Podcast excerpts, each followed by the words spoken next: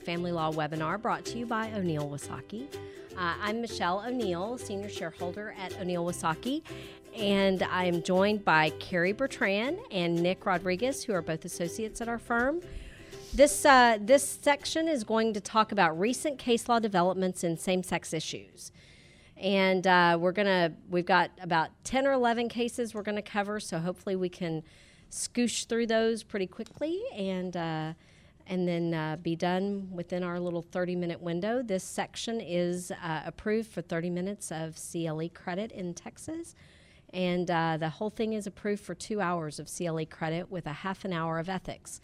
So if you uh, are out there and want the CLE credit, go pay the registration fee to get the credit and send us your bar number and comment in the comments so we can get you the credit through the bar. All right, starting out. I want to. I, I, whenever I started thinking about what, where do you start, right? Where do you start in talking about um, LGBT rights and same-sex rights, and and and obviously we're in Texas, so we want to kind of have a Texas uh, perspective on those. And to me, we start with Baker v. Nelson because that's the case that Obergefell technically um, overruled. So so, starting with Baker v. Nelson, that was a case in the 70s. In 1970, two uh, gentlemen from the University of Minnesota, they were gay activists at the University of Minnesota, they decided one day uh, to go down and apply for a marriage license. They wanted to get married, and the clerk in the court in Minneapolis denied them the right to get a marriage license on the sole ground that they were of the same sex. So the couple then filed suit in the district court there in Minneapolis to force the district clerk to give them a license. Um, and they they had to contend, obviously, that they were individually harmed by the laws that were prohibiting them from getting the marriage license, which they did. And when they got to the trial court, the trial court dismissed their claims. And the trial court ordered the clerk not to issue the license. So they appealed that to the Minnesota Supreme Court. And uh, keep in mind, this was in the early 70s. And one of the things that I found very interesting uh, was that in the Minnesota Supreme Court, whenever they were presenting argument, uh, when the lawyer representing these two guys got up to present argument, one of the justices actually physically turned his chair around, turned his back to the lawyer presenting the case on behalf of the gay guys, and did not ask a single question during the argument of the lawyer. And so to me, that was kind of like the ultimate sign of disrespect, right? That he did that. I mean, I don't know that I've ever seen a judge in all of my years of practice do something quite as disrespectful as that was. So the uh, Minnesota Supreme Court issued its opinion in 1971 and affirmed the trial court's dismissal of the case and, and order not to issue the license. So the couple um, uh, appealed that to the United States Supreme Court. And it's interesting, this is the only case that I've seen, I'm sure there's others, but the only one that I've seen where the U.S. Supreme Court denied cert on the case, but it was done in such a way where the denial of cert is actually binding authority. It's actually an approval of the Minnesota Supreme Court's decision, making the Baker v. Nelson case binding authority as it applies across the land, and uh, actually up until the Obergefell case. So, um, so the Supreme Court's denial of cert basically adopted the Minnesota Supreme Court's ruling that the statutes prohibited marriage between persons of the same sex and that it did not offend due process. Uh, I, I, actually, here, let me read this to you. The restriction, the court reasoned, did not offend the due process clause because procreation and child rearing are central to the constitutional protections given to marriage. So, back in the hmm. 70s, that was the rationalization that was given for denial of same sex marriage. Now, coming forward, I, I found I, because I, and I know Carrie and many of you out there, are, are fans of, of Justice Ruth Bader Ginsburg, I found a quote by Justice Ginsburg in her of her view of the Baker case. Oh. So during the 2013 oral argument in Hollingsworth versus Perry, which is the case out of California about Section 8 in California. Justice Ginsburg summarized her view of the Baker case. She said, quote, The Supreme Court hadn't even decided that gender based classifications get any kind of heightened security and, or heightened scrutiny, and the same sex intimate conduct was considered criminal in many states in 1971. So I don't think we can extract much in Baker v. Nelson. so I love that quote from Justice Ginsburg. Um, so Baker v. Nelson to me is kind of the starting point. I mean, we could talk about Lawrence v. Texas or some of the other statutes that talk about the criminality of same-sex uh, activities. But for me, Baker v. Nelson is kind of the starting point because you start obviously. Where do you start, everybody? Where Beginning. do you always start at the very beginning? So for me, Baker v. Nelson was the very beginning of the denial of the right to marry to a same-sex couple. So then the next thing to me that's the one of the important things on the timeline is the passage of the Defense of Marriage Act. So Nick, talk briefly about the Defense of Marriage Act and how that how that plays into our discussion.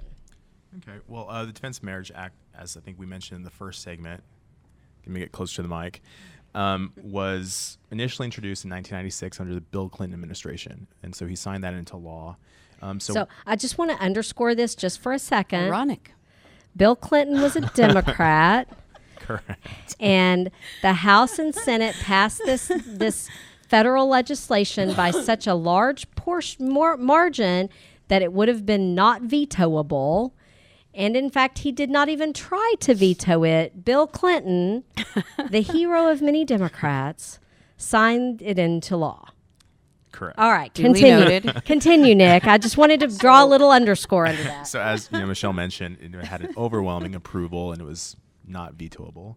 Um, so we signed into law in 1996, um, and so for our purposes, at least in the marriage context, um, Section 3 is what was applicable to us under DOMA. Um, so sec- Section 3 codified the non-recognition of same-sex marriages. So it defined, you know, marriage between one man, one woman. Um, and so how that applies to a person, you know, who same-sex marriage is that, you know, you're not entitled to all the federal benefits that flow from DOMA, which is, you know, insurance benefits, government employee benefits, Tax status. tax status, um, filing joint returns. Yeah. Um, and the list goes on. So I think that, as we'll find out, and probably speaking about Windsor, um, how that played a role in that case. So, so in 1996, the federal government passes DOMA, and then all the states started passing their own versions of the Defense of Marriage Act, including Texas, and even some cities. As we um, talk about when we get to the Pidgeon case, even some cities had a version of their own Defense of Marriage Act that defined marriage as one man and one woman. Correct. All right. So then, after DOMA, then to me the next thing on the uh, the important timeline is the Windsor case. So Nick, tell us about the Windsor case. It was decided June 26th of 2013. It was authored by Justice Kennedy. I, I find that to be in, in important in the uh, in the history lesson of the thing, and it was a 5-4 decision in 2013, which is also important. Correct. So Um, talk about Windsor. So let me give you a overview of the facts. So Edith Windsor and Thea Spyer, um, they got engaged in 1967. I think I mentioned that earlier. Um, so the couple actually resided in New York, but they went to Ontario, Canada to get married. Um, and so in 1967, they had gotten engaged. So their marriage had been ongoing for five decades at this point.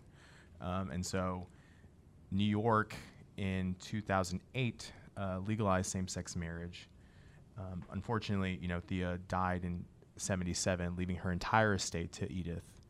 Um, and so when Edith sought to claim a federal tax exemption under the IRS code, um, she was unable to because DOMA, Section 3 of DOMA, as we spoke about earlier, defined a spouse as marriages between a man and a woman.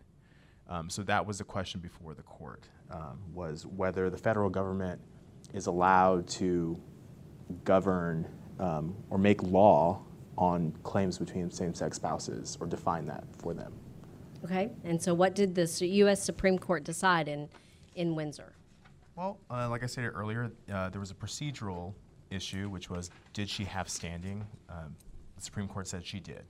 Um, the the second major issue was, you know, did the Third Amendment violate? The third section. I'm sorry, the third section of DOMA violate the Fifth Amendment's guarantee of equal protection of the laws as applied to same-sex uh, partners uh, who are married under the laws of their state. So on the merits, the court ruled that uh, it did violate the uh, Fifth Amendment. Okay. So so Windsor was the first case then that started recognizing same-sex relationships as or, or even just gay orientation as being something that's covered by the equal protection clause that deserves heightened scrutiny. Yes. And uh, Windsor then struck down this Section 3 that uh, limited marriage to one man, one woman, and said basically that for federal law purposes, that um, marriage between same sex couples had to be recognized. Correct. Which then created quite a problem for a couple of years because the federal government was recognizing same sex marriages, but most of the, many of the states were not, right? Yes. Some states had passed some marriage laws and some states had not, right? And so there was a, a lot of, of disharmony in the, uh, in the application of Windsor. Absolutely, and I think you'll see that in the following case, might be the Pidgeon case that you're going to. Uh, well, I was going to talk about Obergefell next. Okay, or yeah, Obergefell. Yeah, Either let's one. talk about Obergefell, then we'll we'll get to Pidgeon in a minute. Um, so Obergefell was decided June 26th of 2015, the, two years to the day after Windsor. It also was a 5-4 decision. It also was authored by Justice Kennedy, which I find interesting. Similar dissent authors as well. Yeah, and obviously similar dissent authors. So Obergefell was actually a conglomeration of cases. It wasn't just one guy who sued the government. It was actually several cases that had been put together. I think six, is that right? Six cases that were kind of put together from Michigan, Ohio, Kentucky, and Tennessee Yes. and uh, they all came together. Um, I, it, it was interesting when if you were around whenever the arguments were happening during Obergefell because I watched them live, like all the different lawyers and kind of everybody kind of having their little opportunity. Um, and so they they put all these cases together because there were some splits in the court in the in the courts of appeals um, as to how the Windsor rulings were being applied. And so, what was the holding in Obergefell? So the holding in Obergefell was that same-sex couples did have a fundamental right to marry. Um, and you know, Justice Kennedy cited Loving v. Virginia as a basis for that. And you know, he wrote beautifully and talked about you know the traditions and principles of marriage and how they apply both equally Aren't just for procreation, like they said in Baker v. Nelson. and I actually wrote this down because I thought it was worth you know jotting down. So Justice Kennedy wrote um, that the four traditional principles behind the right to marry include, and they apply equally to both heterosexual couples and same-sex couples, are the right to choose whether who, whether or with whom to marry is inherent and is an individual autonomy. Um, the right protects the intimate relationship between two people. That the right protects children, families by giving legal protection to home building and child rearing. And then that marriage is a keystone of social order and a foundation to the family unit. And I thought that was great that he outlined, you know, how they applied to, you know, both same-sex couples and heterosexual couples, and I thought it was worth mentioning. Yeah, I like that. I like that.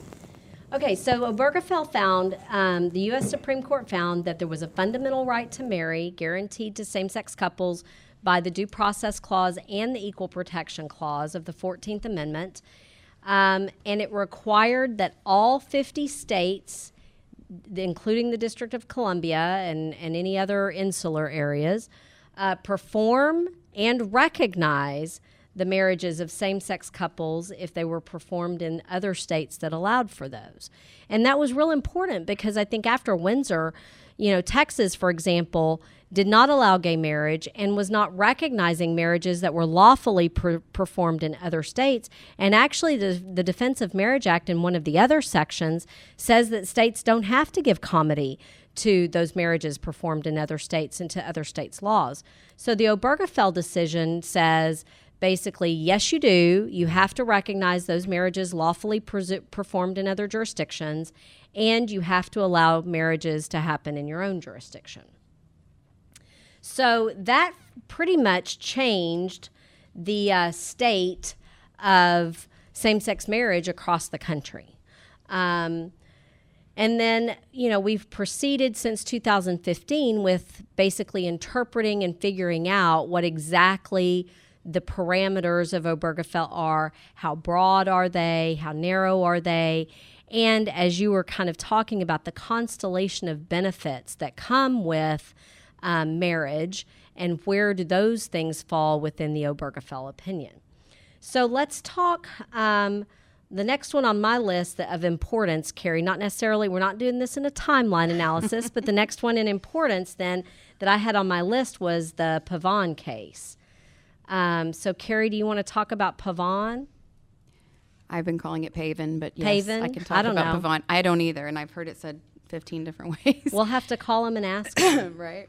So yes, this this case is said to be by Judge Dar- Denise Garcia of the 303rd in Dallas uh, to do what uh, Obergefell did for marriage. This case did for parentage. and so, P- Pavon or Paven is a U.S. Supreme Court case, Correct. also. Yes. And so, what was the what was the situation in it?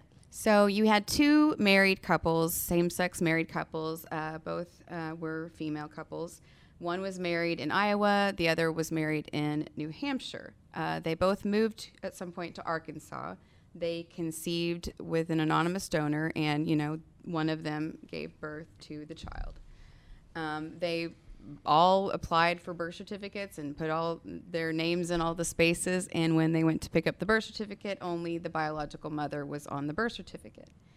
So um, they they sued, and basically, the Supreme Court said that not a, allowing the constellation of benefits under marriage to apply to this particular right as far as being listed on your child's birth certificate was unconstitutional because it was blocking them from having access to enrolling their children in school and anything else that you would need to have a birth certificate for like pediatrician whoever needs this birth certificate you're you're married to this person but you can't be on the birth certificate as this child's parent so it it uh like Michelle mentioned that constellation of benefits um, that the state had linked to marriage under Obergefell could now be extended as a parentage right as well.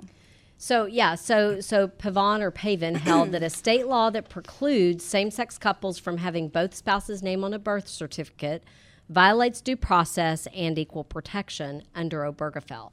So the Paven or Pavon case extended Obergefell into this new territory and extended that due process and equal protection argument. And so that was, I think, 2017. Yes. So as of 2017, then all of the Bureau of Vital Statistics across the state had to then change their forms instead of saying mother and father to say parent one, parent two, or something like that. All right, so then um, moving to the next one that I have on the list, the De Leon versus Perry case.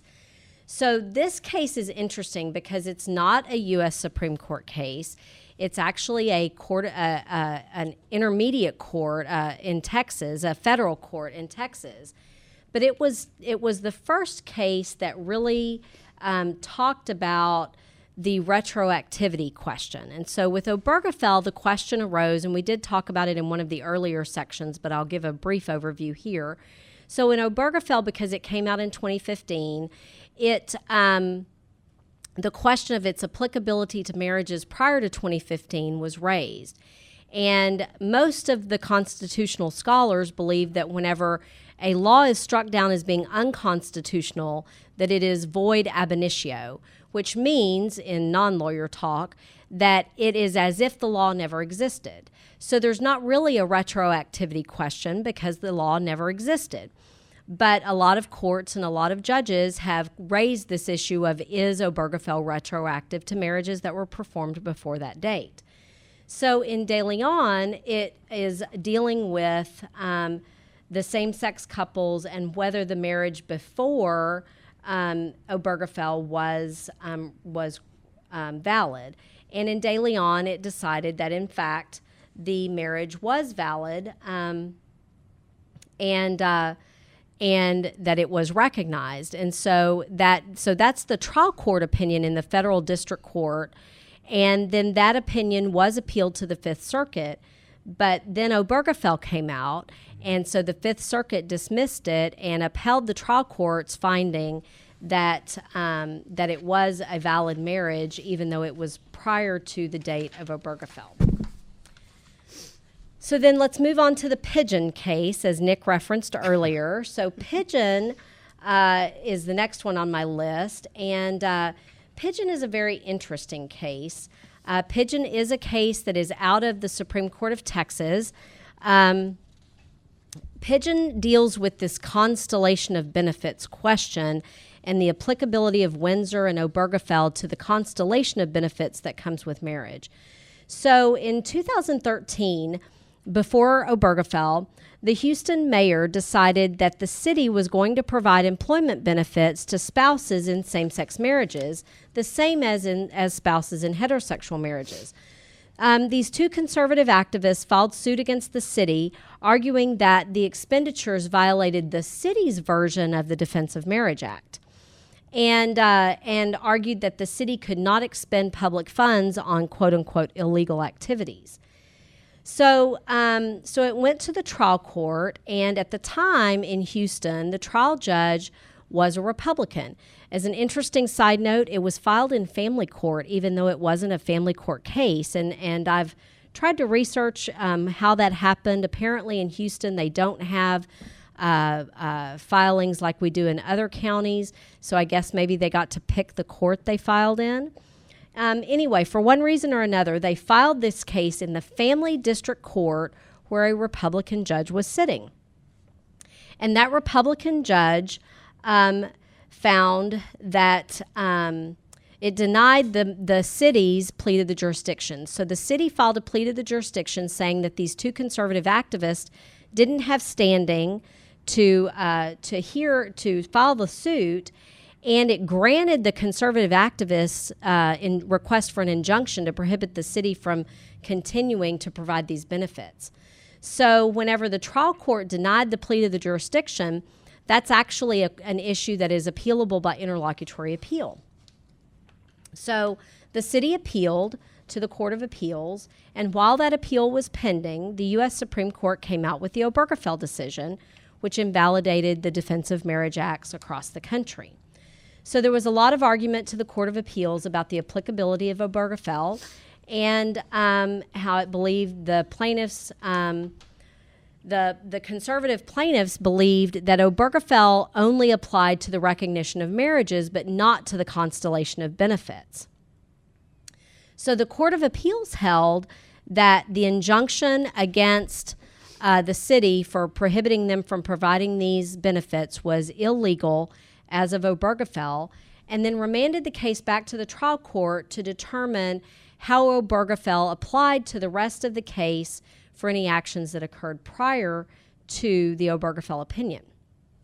So that went up to the, the Texas Supreme Court. And in 2017, the Texas Supreme Court issued an opinion. And, uh, you know, there was a lot of press about the Pidgeon opinion being anti gay rights. And I've now, I've read the Pidgeon opinion. And I can understand how you might view it that way, but it actually was an opinion that was very um, specific as to the points in front of it. It was not, there was some language in the opinion where some of the justices kind of went outside and did some opining, but the decision in Pidgeon was actually very, very narrow. So the, um, the Texas Supreme Court actually held that um, the Court of Appeals ruling to um, to reverse the injunction should be vacated in light of the change of the law. I, am sorry, I've said that backwards. They actually agreed that the injunction should be vacated in light of the change of the law, and they um, and they sent it back to the trial court basically on and said that it's all premature. So they sent it back to the trial court and said we're not we don't think you should have an injunction but we don't necessarily agree with the breadth of the Court of Appeals opinion. So they reversed the Court of Appeals opinion as to this determination of the applicability of Obergefell to the constellation of benefits and sent it back to the trial court for the trial court to hold further hearings on it. so what that did was it put back into the trial court the question of standing, the question of the date of Obergefell and this what happened before Obergefell, what happened after, and the question of this injunction. Interestingly, just recently, um, in fact, in the last, what, month, two months, Carrie? Month, I guess, Um, it was in January, so it's been Right. two months. Um, so interestingly, that went back to the trial court in Harris County, but we've since had a change of politics in Harris County. So now there is a um, a Democrat sitting on the bench at this in this court in Harris County. She undertook um, to hear summary judgment motions from both sides. So when both sides file final summary judgment motions, that basically means that the court can make the decision based on the law and can rule on the summary judgments and decide the whole case.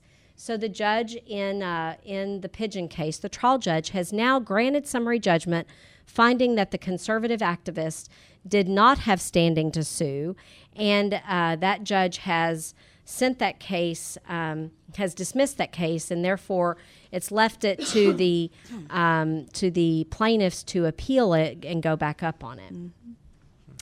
So um, he's telling me that we're almost out of time. We've talked and we wanted to talk about the AE case, which Carrie talked about earlier in one of the presentations. We wanted to also talk about the PS case, which Nick talked about earlier in one of the presentations. So, kind of moving forward, um, we talked just briefly about the HS case, but I wanted to give you specifically that case name because I think when we talked about it before, I didn't say the case name. So, in June of 2018, just not even a year ago, the Texas Supreme Court delivered a 5 4 opinion in the case of Re HS, and we will put the cite in the comments whenever it's time. Um, and that case is the one that talks about the um, actual care, control, and possession of a non parent. So, in that case, the uh, Texas Supreme Court defined control for the purposes of that standing statute that we talked about earlier. And they said if the non parent operated in a parent like role for at least six months, as required by the statute, by the examples they gave sharing a principal residence with the child, supporting the child's regular physical and psychological needs, and showing guidance, governance, and direction similar to that characteristically exerted on an everyday basis by a parent with their offspring, then that would be control sufficient to satisfy the standing statute to allow somebody who is not legally a parent to actually sue for conservatorship uh, of a child. They said the statute does not require the non parent to have ultimate legal authority to control the child, nor does it require the parent to have wholly ceded or relinquished Right. their own parent rights or responsibilities. So it really kind of gave a much more broad interpretation of that care, control, and possession statute than what had been um, put in place by some of the courts of appeals. Um, so then let's just touch real briefly on the McReynolds case. That's a case out of the Dallas Court of Appeals on the name change and gender change. So that's one of the issues that we're seeing more common in some of the courts um, where people are asking for a gender change um, in the law. And uh, so this Dallas case, McReynolds, and then there's another one um, that I'll put the cite in the comments. Um, there's two cases actually, but one out of Dallas called McReynolds, and then there's one out of Houston. And so, what they've actually held on gender changes is that, at least in the Houston court and the Dallas Court of Appeals districts, that there's no statutory provision in the law for a gender change. So, with a name change, there's actually a statute in our family code here that actually talks about how to procedurally go about a name change. But with a gender change, there's no statute that actually tells us in the law how to go about doing that.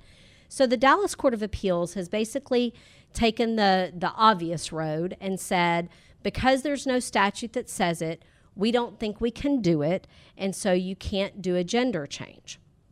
There are other courts, especially district courts in Texas, that are taking a much different viewpoint and actually allowing gender changes.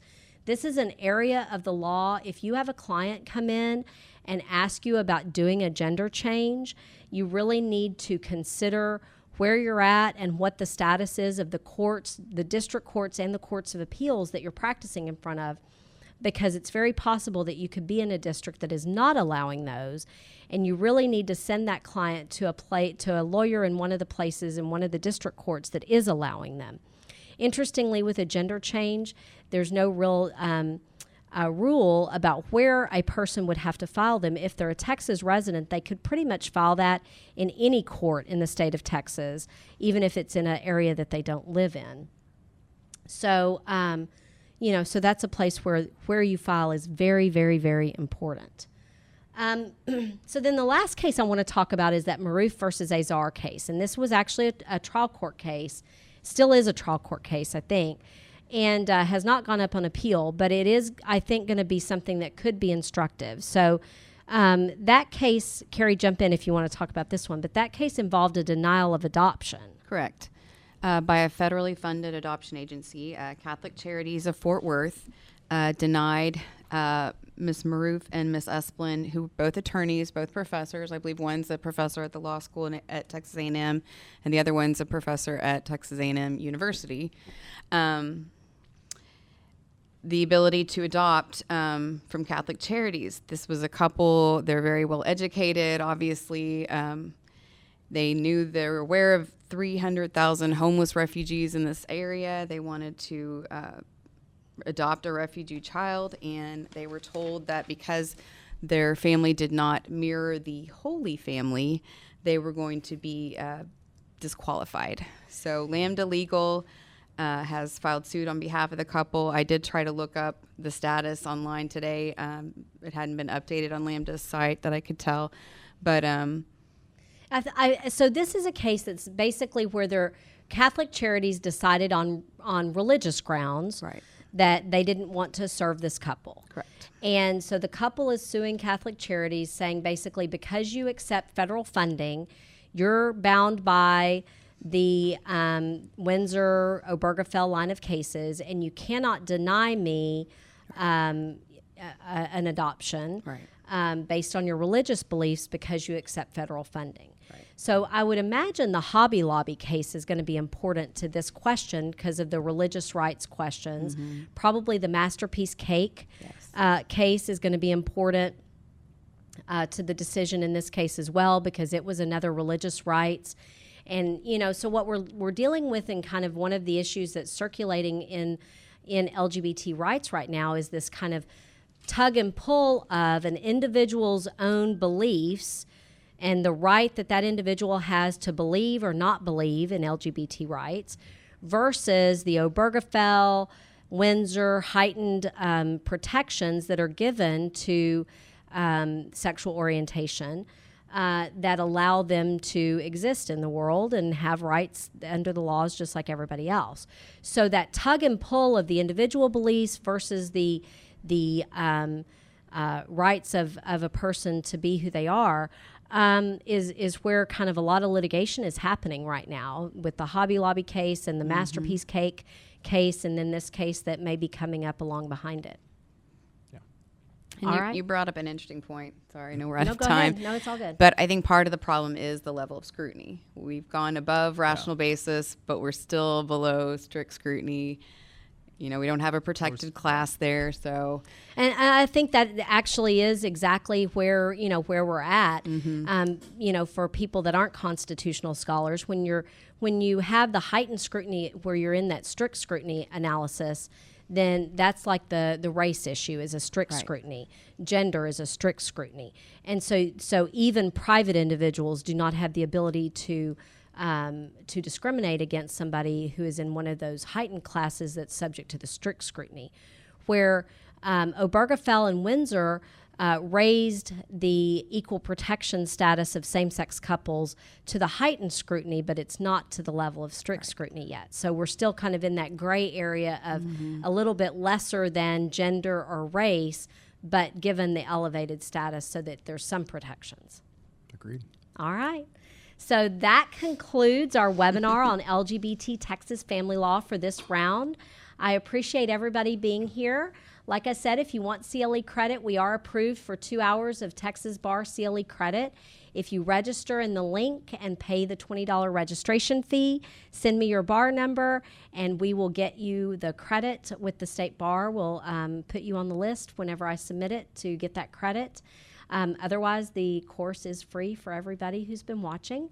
I hope you've enjoyed it. Give us feedback. We love comments, we love feedback. If there's some area of LGBT law uh, family law that you'd like for us to talk about, maybe we'll do another one. So give us your feedback. We appreciate it. Thank you for joining us. Mind that this is a webinar that's aimed at attorneys. This is for continuing legal education. If you're out there watching this, this webinar and you're not an attorney, we welcome you to watch it. But remember that we are not giving you any specific legal advice. We cannot comment on any specific case or situation without knowing all the facts.